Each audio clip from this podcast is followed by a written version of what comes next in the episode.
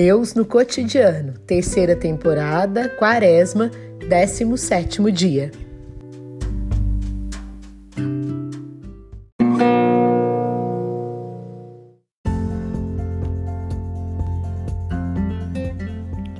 Primeira reflexão sobre o Pai Nosso.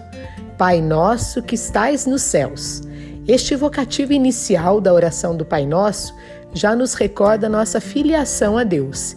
Ele é nosso Criador, que nos deu a vida, por isso o chamamos de Pai.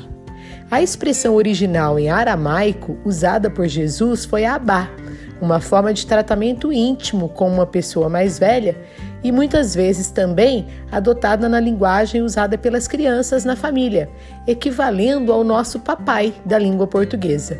Ao chamar a Deus de Abá, então, Jesus demonstrou familiaridade, fidelidade, respeito, intimidade, amor, confiança, carinho, somente existentes entre o Pai e o Filho.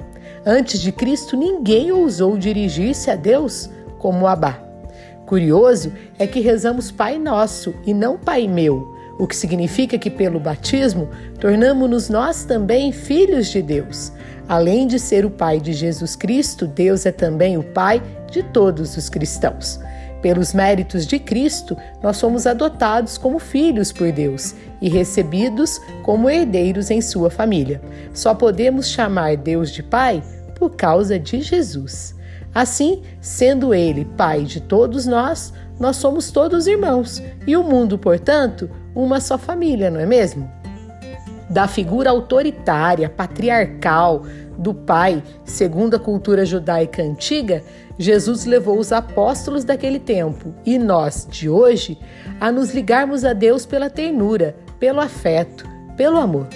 Milhões de filhos, inclusive, podem se dirigir em oração ao nosso Pai ao mesmo tempo, e Ele escuta cada um de nós. A razão pela qual isso acontece é porque o nosso Pai não é qualquer tipo de Pai.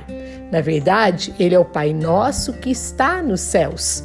Esta é uma clara indicação da sua divindade. Não oramos a um Pai terreno, mas a um Pai celestial. Os céus, no plural, onde nosso Pai está, não correspondem a um lugar específico, mas designam a presença de Deus ao nosso lado, em todo o tempo, para nos ver, nos ouvir, nos proteger, nos amar. Ele é mesmo o Senhor do universo todo.